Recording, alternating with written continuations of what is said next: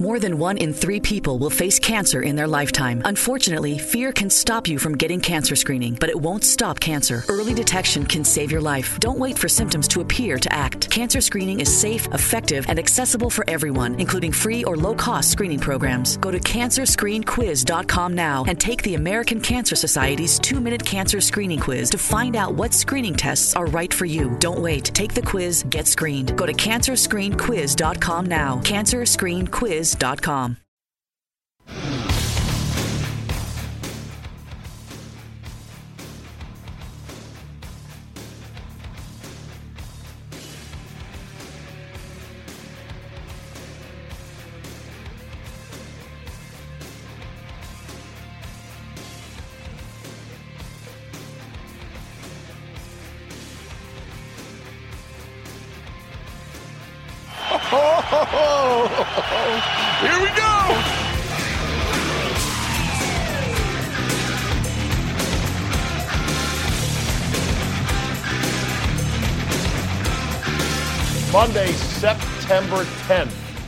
2018, and to quote the late, great Jack Buck, I do not believe what I just saw.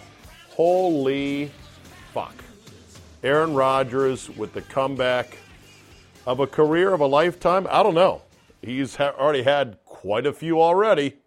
This one, though, is going to go down in the books, and man, did the Bears fucking choke. All right, welcome to the Zabecast for a Monday morning. I'm actually recording this down in the five hour energy dome. And I'm recording it on a portable Zoom H1N lavalier microphone with a pocket recorder. Now, you're probably saying to yourself, well, what, wait, why, why are you doing it down here? Well, first of all, I just figured it'd be convenient to do because I'm down here. I've got all these notes and I'm relaxed. I've had a few cocktails, as you could probably tell from my Twitter feed. And I, I would go through some of my thoughts from the games. And I initially set up with my very expensive, but supposedly industry leading Blue Yeti microphone. Now, I don't know if any of you out there have a Blue Yeti microphone for doing your own podcasts or whatever. But this thing is like a substantial, it's like a giant penis. It, it really is. It looks very, very nice. And it is a USB microphone that's supposed to deliver the best sound quality possible. Well, I'm sitting here recording into my MacBook Pro and I listen to the files and it's like, okay, that sounds good. Good. Oh, wait, wait, what's that? Not touching a goddamn thing, and I'm now just talking into the microphone. This should pick up my voice quite fine. And yet, does it? No. Why not? Any ideas, blue fucking Yeti piece of shit? Why is there a dropout? What the fuck? So I start fiddling with the cable and I say, well, okay, maybe it's a USB port issue. So I check the other USB port. Still same problem. I think, okay, maybe there's interference from my phone. Some RF interference is fucking with the microphone. I turn my phone to airplane mode. I turn off the Wi Fi in my computer and the Bluetooth. Try it again, same problem.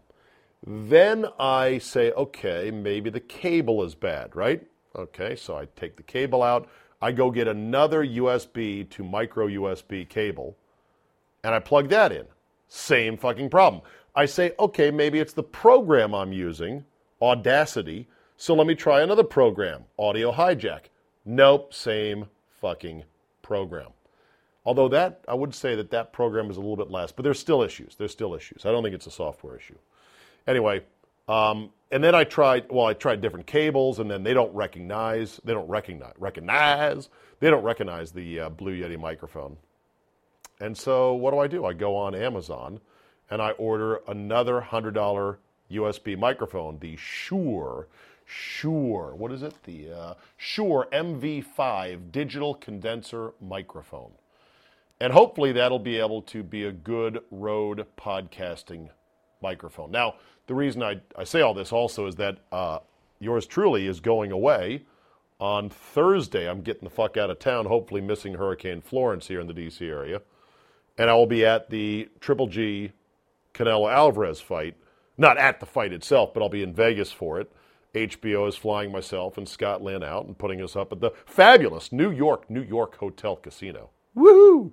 And uh, we'll be there Thursday, Friday, Sat. I'll be then. He's coming home Saturday. I'm staying Saturday, Saturday night, Sunday, Sunday night, and then I'm flying red eye back. So anyway, yeah, I've never been out to Vegas during football season. You think I'm going to turn a, a free trip where I otherwise could be home to work on Monday into hustling back home just to be at home on the weekend? Hell, hell no. All right, so anyway, so I need a good road microphone because I'm going to have to record Monday morning Zabecast um, on Sunday night in my hotel room. Then to have to edit it and upload it and get it done before I get on the plane. It'll be about 10 o'clock. I'll figure it out. But I need a good microphone. I need a microphone I can rely on and one that sounds decent. So I don't know how this one sounds. Hopefully it is acceptable quality. And with that as a preamble, you're going to get to the sports? You're going to get to the greatest Aaron Rodgers comeback ever? Yes, I'll get to that right now. Jeez, people got to settle down. All right, that was four minutes of your life you'll never get back. I apologize.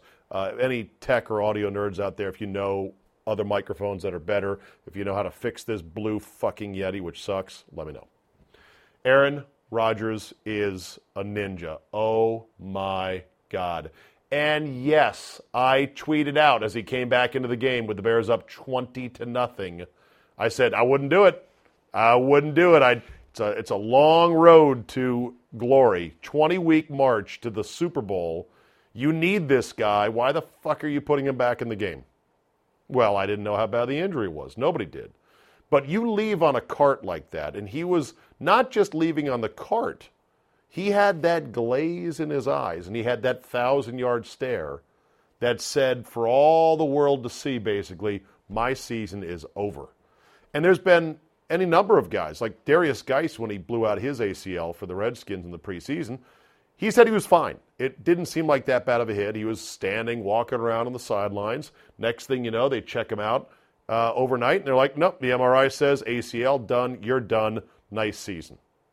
I believe last year Deshaun Watson played half a game maybe with perhaps a torn ACL after he got hit a little bit late in the uh, Seattle game and then blew it out in practice, or maybe didn't. Who knows? So these things can happen. So I'm thinking, like every Packer fan, holy shit, this is happening again. Rodgers is out for the season, and look at this dum dum DeShone Kizer.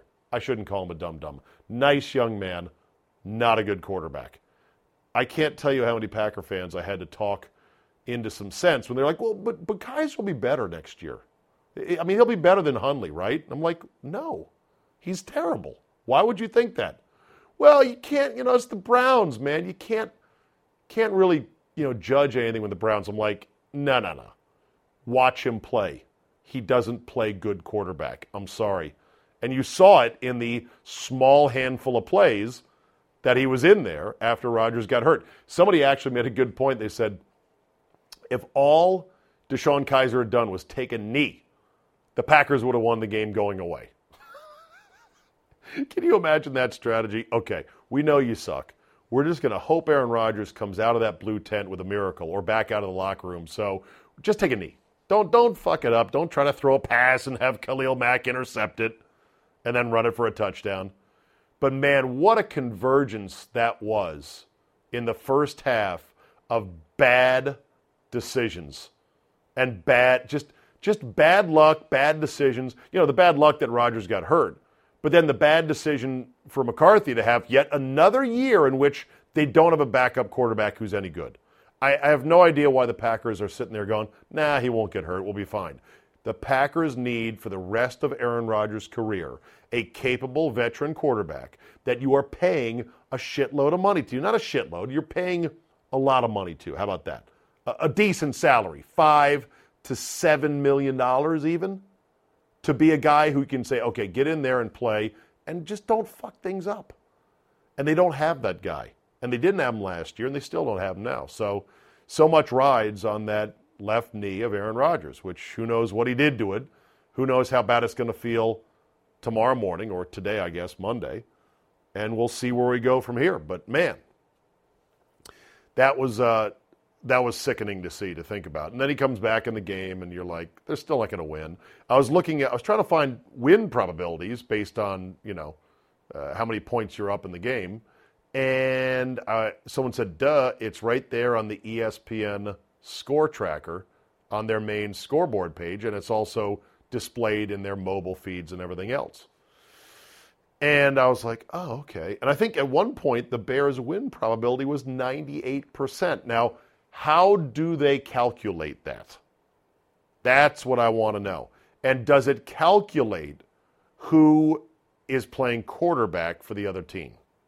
Because if the answer, you know, if the computer formula accounts for ninjas being on the team that's down 20 to nothing, then I think that statistic is going to change just a bit. And if you're a team, if you're a team that chokes as bad as the Bears, oh my God, look at all the ways they choked. You know, the Fuller interception hits him right in the chest. That would have ended the game. Getting a first down would have ended the game after they got a huge break to keep that drive going. Uh, I think it was uh, defensive pass interference. Then they could have kept, they could have won the game before Aaron Rodgers went ahead. They could have won the game if they had just stopped an eight, was a 70 yard, Smokey and the Bandit style touchdown, scramble and run off a 10 yard flip to, to, to Cobb. I mean, that, that is embarrassing. That is bad, obviously. And then, of course, they're driving and they've got tons of time. They've got like a minute 30, two timeouts. All they need is a field goal. And what happens? They end up tapping out. They code out for a second on the operating room table. They're dead. And they get revived because Clay Matthews was an idiot and decided to take a cheap shot uh, at the end of that uh, play. So it gives them new life 15 yards, new set of downs. Wasn't the dumbest play of the weekend, though. I've got another one for you in just a second. And they could have still had a chance with plenty of time. A minute and change, two timeouts. All you need is a field goal, and they still can't do it. Oh, the Bears. This, uh, the, the guy I cannot wait to hear from is Big Cat on Pardon My Take, because he is sort of like, you know, the, the internet's unofficial biggest Bear fan and the uh, internet's biggest unofficial fatalistic Bear fan. he is going to be apoplectic. And that's why the NFL cannot be killed, will not be killed. It prints money, it's crack cocaine. Nobody is leaving. Nobody for real is what is not okay. Maybe Kaepernick and the anthem is costing the NFL three percent, maybe, and that's old ladies. That like literally that's like sixty year old ladies. You're like, I don't like this. Any red blooded American male who loves sports, even if you love America, which I think we all do or we should, and want these guys to stand at attention for the flag, trust me, you're not not watching because of that. Even with the bullshit penalties now that they are calling, you are not not watching. You are just rolling your eyes, cussing at the TV, and you're still watching. I mean, how many squishing the quarterback penalties were there this Sunday? It is unbelievably bad. It is so bad. And it is, it is affecting so many games now. There was one against Chandler Jones for the Cardinals against the Redskins. You're like, you've got to be fucking kidding me. And then when Aaron Rodgers went down, you're thinking, well, wasn't that kind of the rule, putting your weight on the quarterback when he is down already? And I started thinking, if Aaron Rodgers is out for the year again, then they're going to have to create another layer of protection for quarterbacks. And there's already too many. You can't hit him in the head. You can't hit him below the knee because remember the time that Brady got his knee blown out on a low hit. Can't hit him above the shoulders, can't hit him below the knee. You now can't hit him and wrap and then land on them. You've got to somehow disengage midair. Good luck on that. We've got overtimes now that have been shortened to 10 minutes. Why? Oh, well, player safety. We don't think it's good to play that long. What study shows that it's any more dangerous to play 15 minutes into overtime versus 10 minutes? It's a dangerous game the moment you step on the field. and because once upon a time Peyton Manning lost a playoff game in which he didn't get to touch the ball because of the overtime rules against the Chargers, Peter King gets on his laptop and writes a belly aching column, and too many league executives obviously, you know, agreed with him. They're like, now these overtime rules have got to be changed. And so there's a tie now. This this bothers me. This really bothers me. As a guy who likes things kind of nice and tidy and, you know, win loss and all the columns to line up, and as a guy who likes to be able to know, well, what chance does Team X have of winning the division? I don't want to have to calculate ties. You don't want to have to calculate ties. Nobody can calculate. Well, is this? Well, as a half a so there, so we they, we'd be ahead of them technically, but uh, it just sucks. I hate it. There should be in the year 2018 nothing, no professional sport that ever ends in a fucking tie. Any way you want to slice it, just no, no. Play until somebody's dead. By the way, the, sec- the worst play, the stupidest play of the weekend, goes to Myles Garrett of the Browns. Now, Myles Garrett is a beast, and he is going to have, a, probably, if he stays healthy, a phenomenal year. That said, on the interception in overtime, that the Browns had a chance uh, after they picked it off and they ran it back, and I forget who it was that was running with the ball. He's rambling. He's, as Berman would say, he's stumbling. He's bumbling. He's, he gets down to the 12 yard line before being pushed out of bounds. But literally at the last second, Myles Garrett comes in, trailing the play, and with the ball carrier basically already out of bounds, just does a two handed push in the back of a player. Uh, illegal block, 10 yard penalty.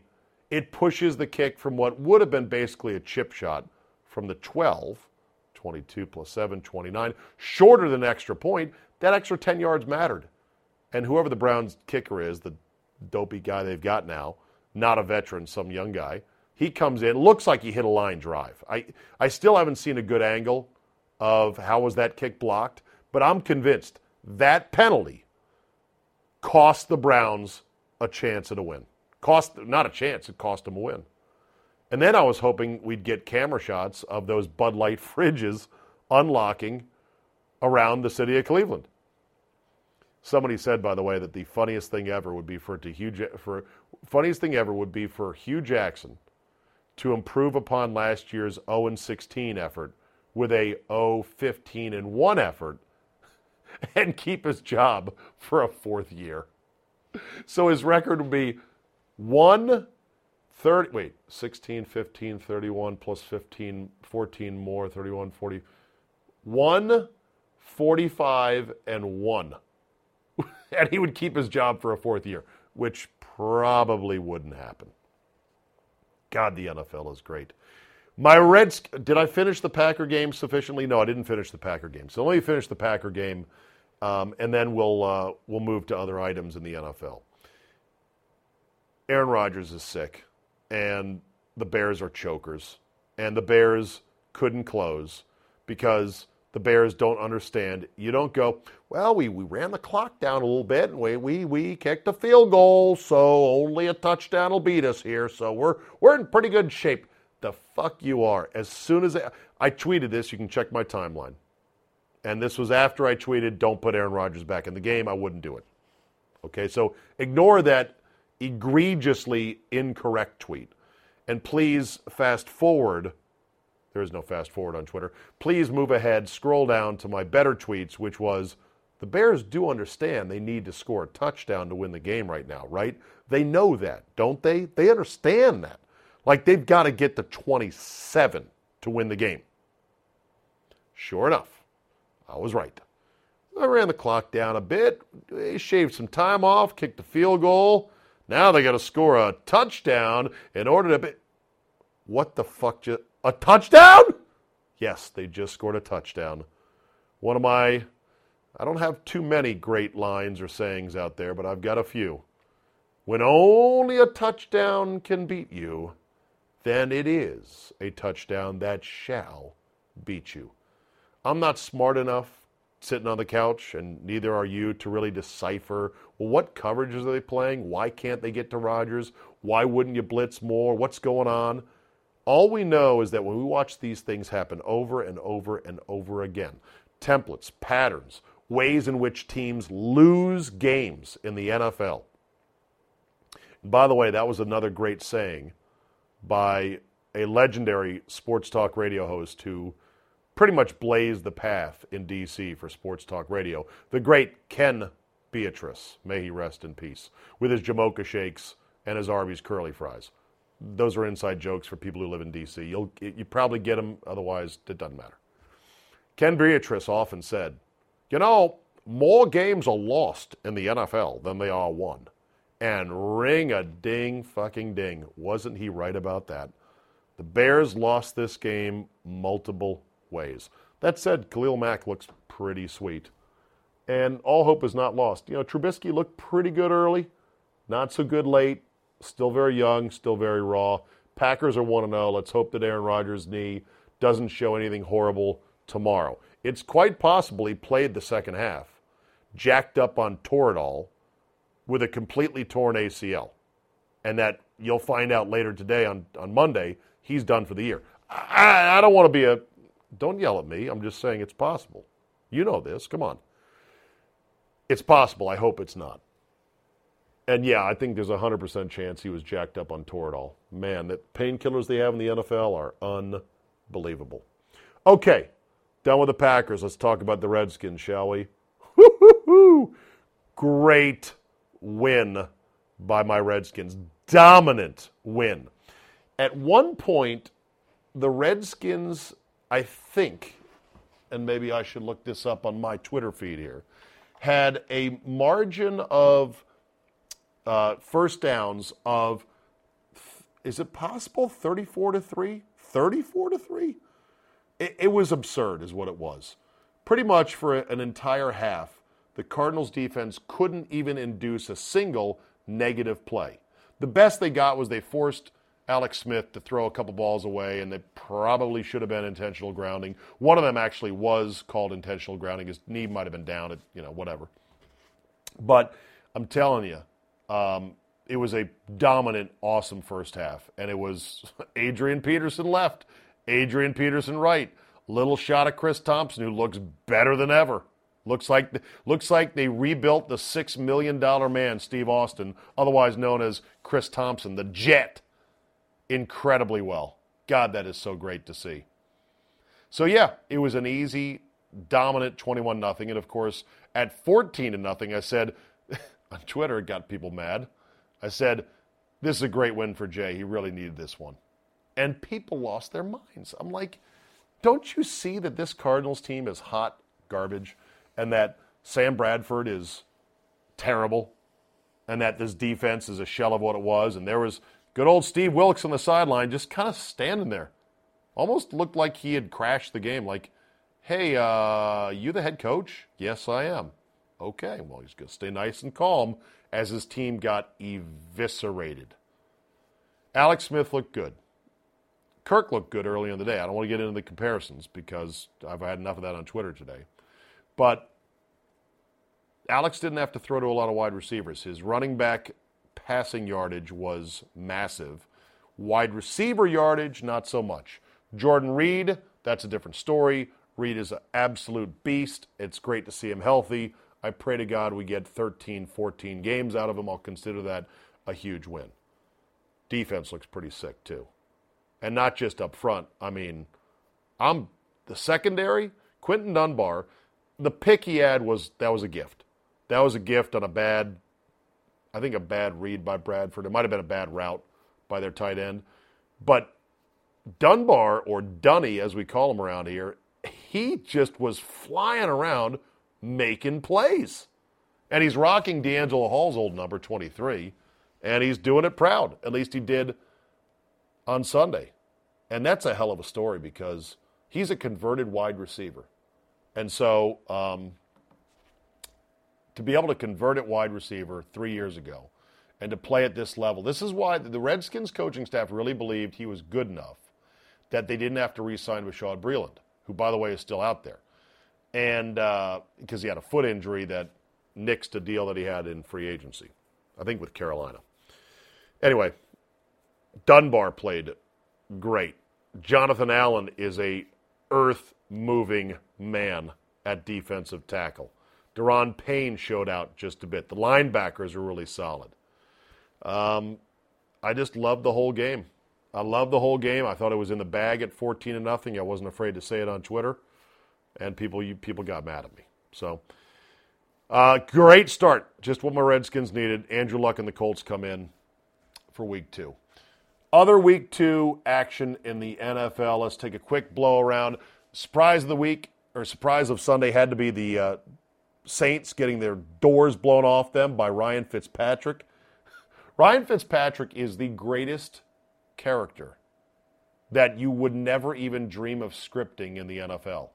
Let's let's dream up a quarterback who went to Nerd University and has a huge beard. Stu Beard, as our boy Charch calls him. Huge beard. Let's say he has been passed around to a number of teams. Everyone pretty much agrees he's not that good, but you can't get rid of him. And here he is filling in for a quarterback who was one slash one, you know, this generational talent, franchise guy who's having to sit out because he fucking groped an Uber driver like a dipshit. And he lights up the Saints and lights up Drew Brees, the golden boy, in week one. What a character. And if you saw the play, he's running out there, Fitzpatrick. He's running around, he's taking hits. He's getting his helmet knocked around. He's pulling it back on tight with the chin strap and everything. Who writes a character like this? What a great win that was. And of course, that wiped out a number of people in their survivor pools because that was, I think, if not the largest point spread of the day, it was right up there right up there as one of the largest point spreads in the NFL. So that was a great win right there. Oh, and of course, uh, now I picked the Saints, so I should shut my mouth. Um, the other guy that picked the Saints big with great confidence was one Mike Francesa. And it was almost like you could see it coming. Uh oh, he's on the Saints. Saints minus. Of course, you know, you take the Bears minus, or you take the Bears plus, and you think you're in good shape on that game, and they still cover plus seven, but still, if you had them as an outright winner, you're kind of pissed. Baltimore 47, Buffalo 3.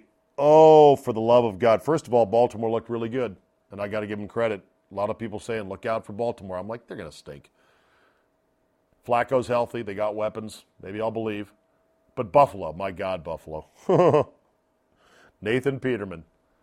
Elaine, Elaine, I am not a good quarterback. I I am bad, Elaine. Cleveland Pittsburgh, I talked about that tie game. Who wants a tie? It's fucking ridiculous. And yeah, James Conner had two touchdowns. One thing about the James Conner argument, oh yeah, Le'Veon Bell better come crawling back while he can. You can't have it both ways, Steeler fans. You can't say, well, fine, James Conner will be just as good as you.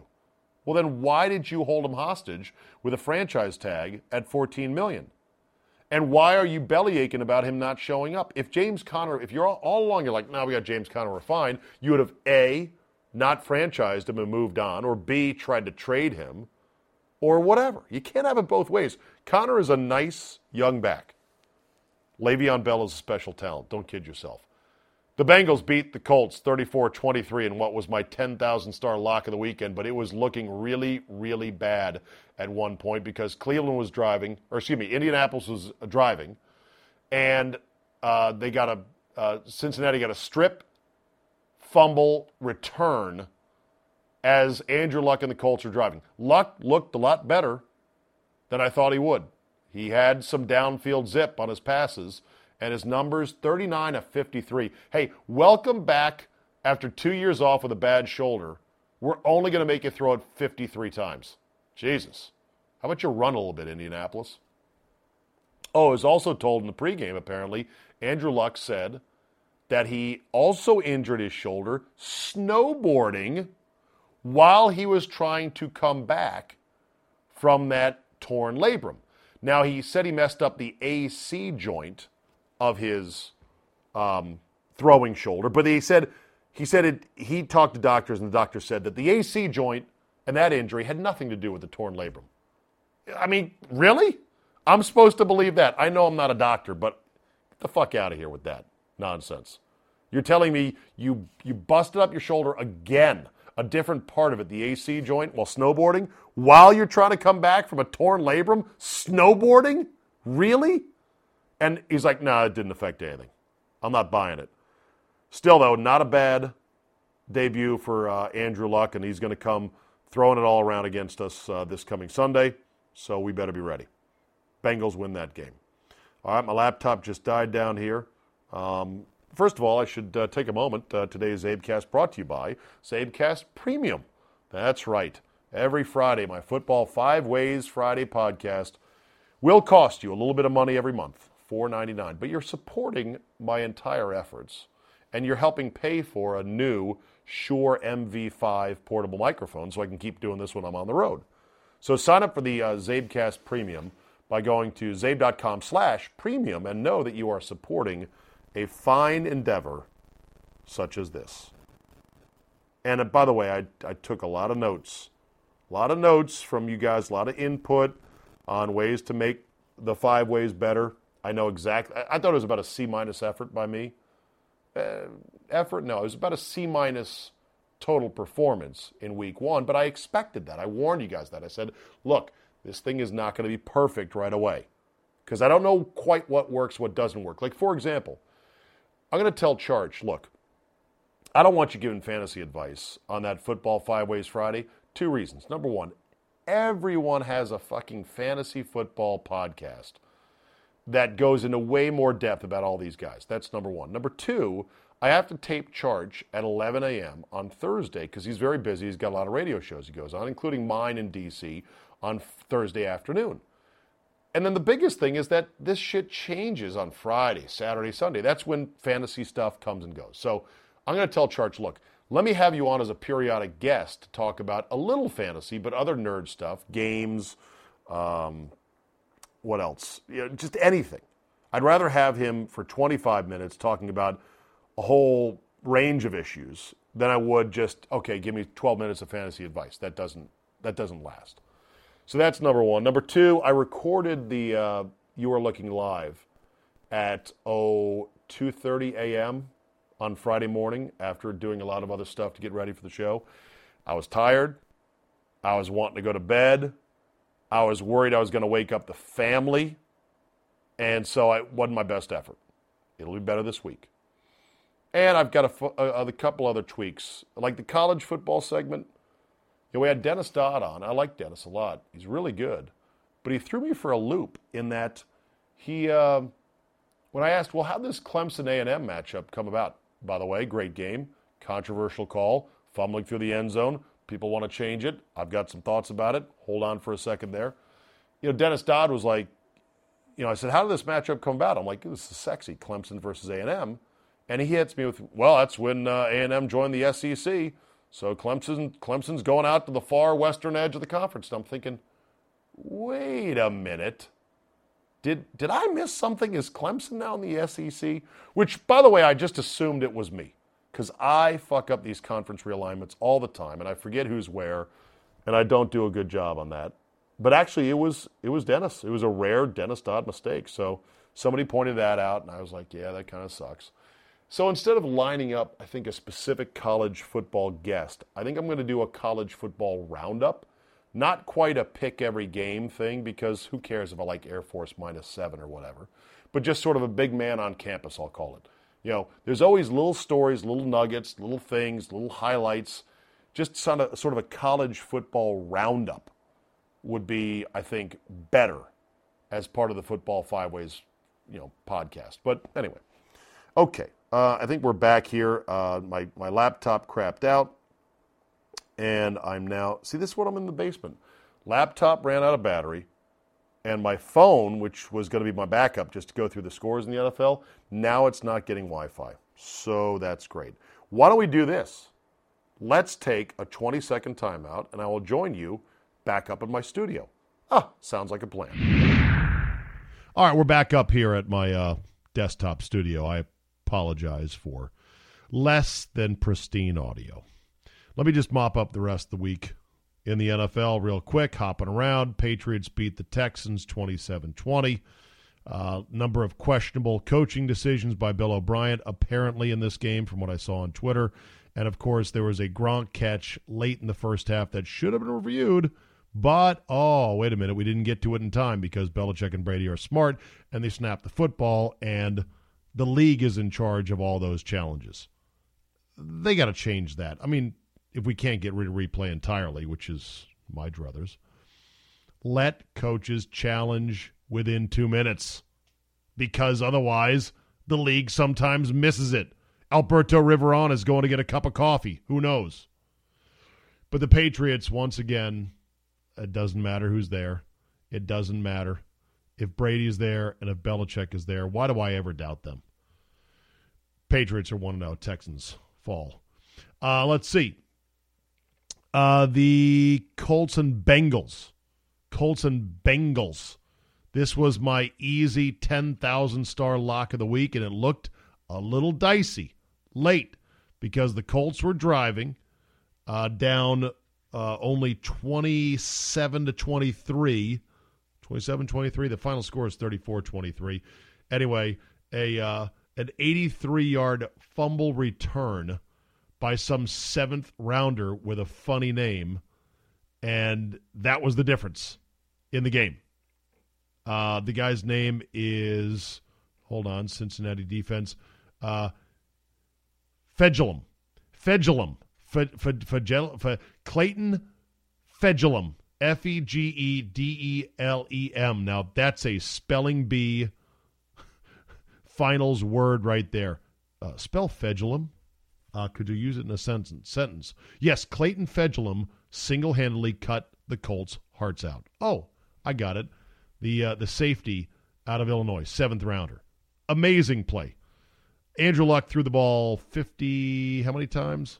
53 times. Welcome back. 39 of 53, 319, two touchdowns, one pick. Not too shabby.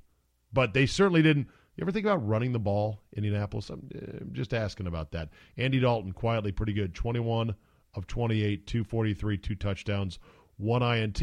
Oh, and of course, Cincinnati had a guy get ejected on defense for pretty much trying to take out and kill Andrew Luck. Welcome back after two years out of the game. Now we're going to try to kill you. So we'll see if there's additional fines and or suspensions for that hit. And there was a turnover in this game that was negated by a squishing the quarterback penalty uh, against the Bengals for sacking Andrew Luck too hard. Yeah, a total turnover taken away. This is how it's going to go all year.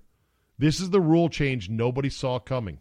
We didn't even talk about it in the offseason that there was, oh, and there's another rule which says you can't squish the quarterback. Dolphins beat the Titans 27 20 in the world's longest football game with all the delays and everything. It took, I don't know, nine hours, something like that. Um, bad injury for the Titans, couple bad injuries, but uh, the biggest one, Delanie Walker, tight end, dislocated ankle. That's a tough one right there.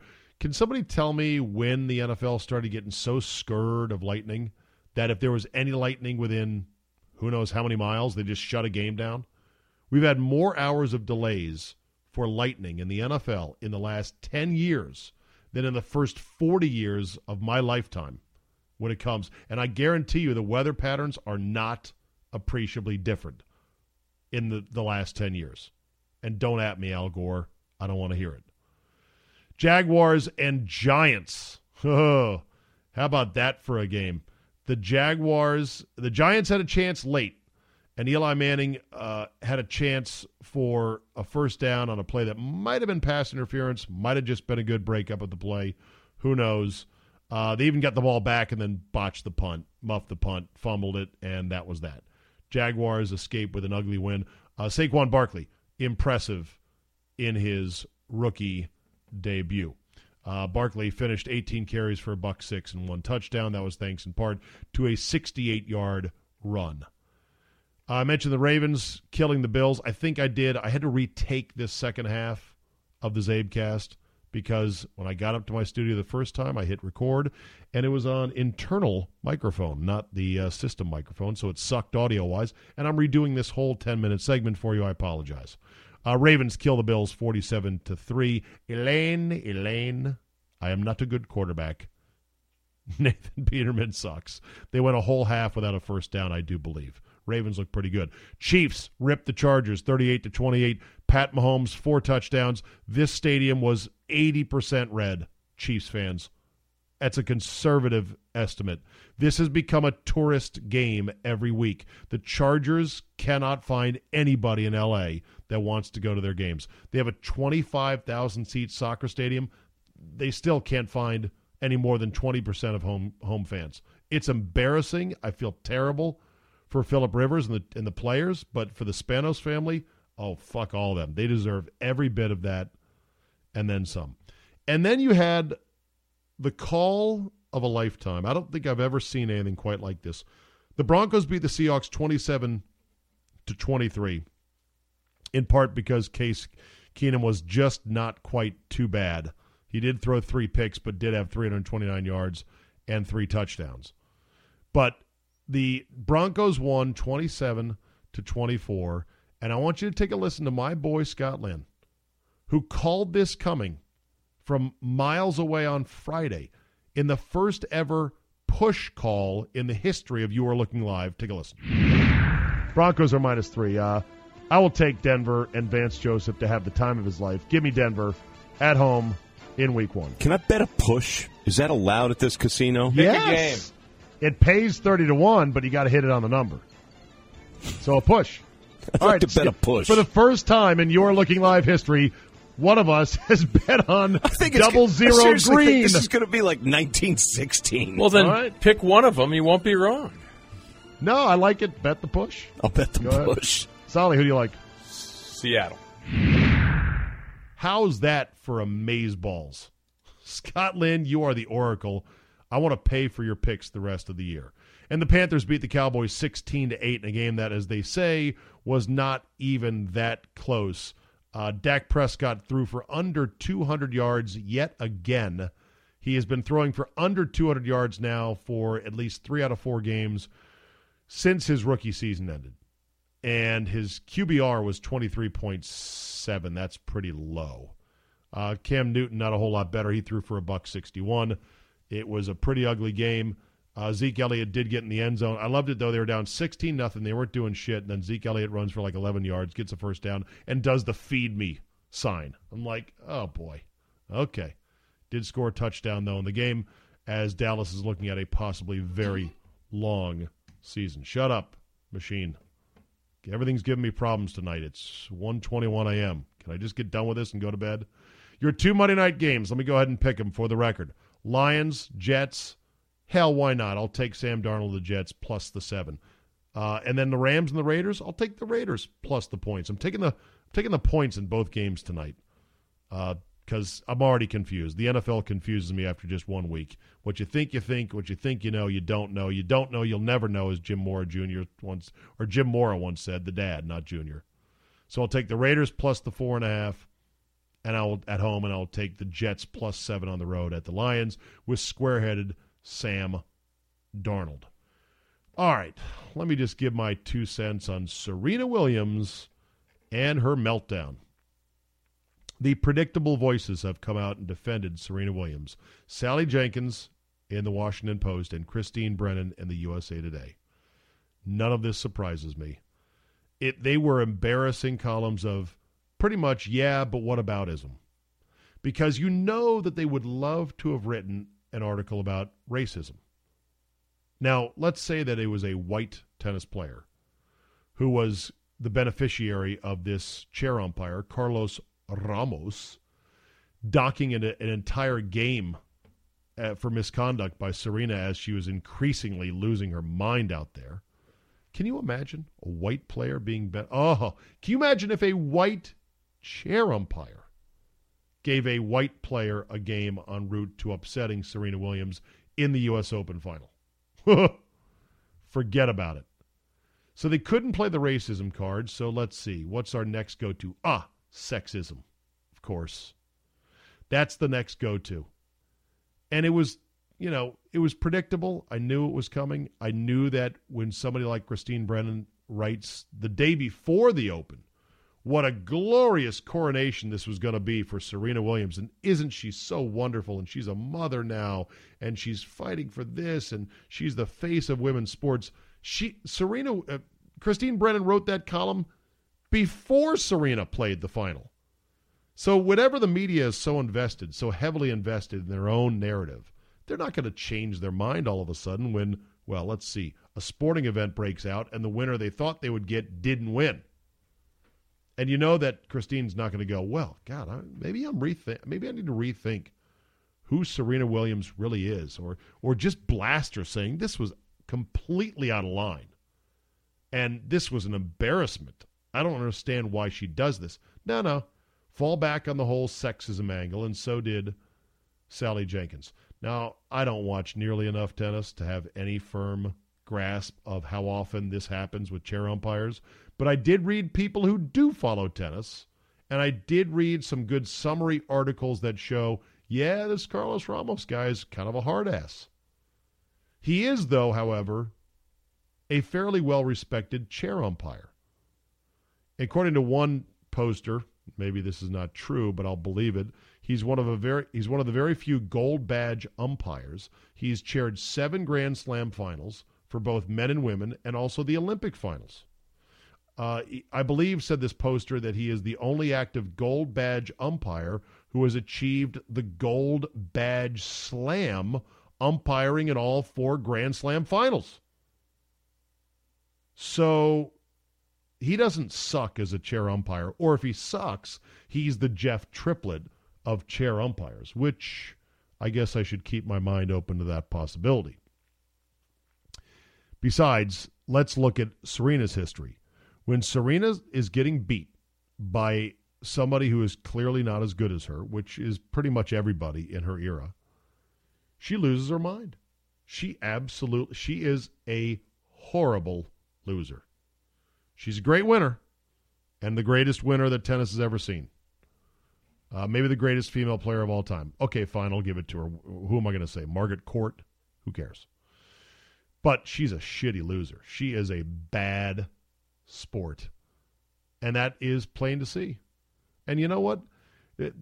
here, okay. So let's first of all we'll hear we'll hear the outburst on the court in which she invokes her newly born daughter. Oh, that is some weak sauce right there.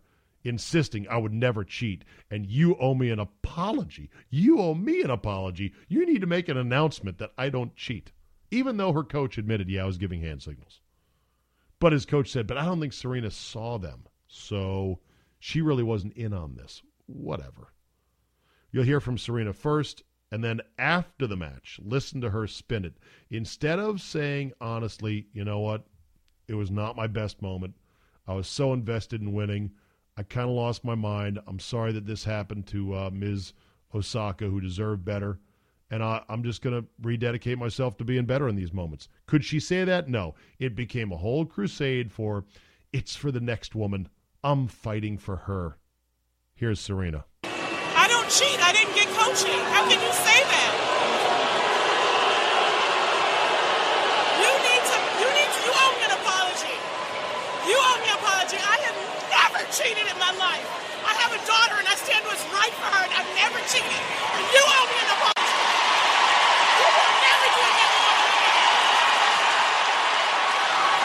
I can't sit here and say I wouldn't say he's a thief because I thought he took a game from me, but I've seen other men call other umpires several things, and I'm here fighting for women's rights and for women's equality and for all kinds of stuff. And for me to say thief and for him to take a game, it made me feel like it was a sexist remark. I mean, like how uh, he's never took a game from a man because they said thief. For me, it blows my mind. But I'm going to continue to to fight for women and to fight for us to have equal. Like Cornet should be able to take her shirt off without getting a fine. Like this is outrageous, you know. And I just feel like the fact that I have to go through this is just an example for the next person that has emotions and that want to express themselves and they want to be a strong woman and they're going to be allowed to do that because of today. Maybe it didn't work out for me, but it's going to work out for the next person. Thank you, everyone. Oh, so there you have it. And of course, you've got Sally Jenkins and Christine Brennan backing her up on this. Sally, by the way, was full in on Lance Armstrong until it was turned out that he was one of the most scumbag. He was one of the biggest scumbags in sports history to do what he did, to lie about what he did, and to drag other people into court and to pretty much ruin other lives, all for his own biking glory. Sally Jenkins was full in on the Lance Armstrong autobiography and believed him. So nothing surprises me on this. Of course, they're going to stick to their girl. But it was just bad sportsmanship, period, plain and simple. It's not complicated. And don't play the whataboutism game. Because, you know, if it's not racism, it's sexism. And if it's not that, it's ageism, or it's cultural appropriation, or microaggressions. And when all else fails on that, people will resort to the whataboutism. Well, what about this guy? What about that guy? It doesn't matter. Serena lost her mind. She was a terrible sport. She thought, probably, I'll get the whole place rattled. I'll get the whole place on edge, and maybe it'll rattle my opponent who's beating my ass right now. But it didn't. Naomi Osaka kept her cool. She won the match fair and square. Given a little bit of help at the end, but it was already over, according to most people who watch the match. I didn't watch the match. So, yeah, uh, it's just basically bad sportsmanship. It's just not complicated, okay? Sportsmanship is simple. Respect the game, respect the officials, respect your opponent, win with grace, lose with even more grace. That's it. It's simple. And if you can't do that, if as a champion, which Serena is, either you are proud of a moment in your career or you are not proud of it. And if you're not proud of it, you need to be accountable for your own actions and you need to commit to being better. Period. And there's no way she could be proud of that moment. And that happens to every athlete. That's why we. That's why I killed Phil Mickelson because he didn't own his actions in the moment. He tried to make a bullshit Weasley excuse. I know the rules and everything else. No, fuck off. You're a cheater. Admit you cheated. Admit, or if not cheated, admit that you tried to you tried to pull a fast one. It was not your best moment, and be at least humble about it. Phil couldn't do that until later on. He's like, yeah, I kind of fucked up. But that was only Phil harming his own reputation. This was basically Serena stealing a moment that rightfully belonged to her opponent in the biggest stage and the biggest moment of her life. What a what a bitch. I mean, come on. And this is after Serena in 2009 threatened to shove a tennis ball down the throat, down the fucking throat, I think she said, to a linesman who dared to call a footfall on her.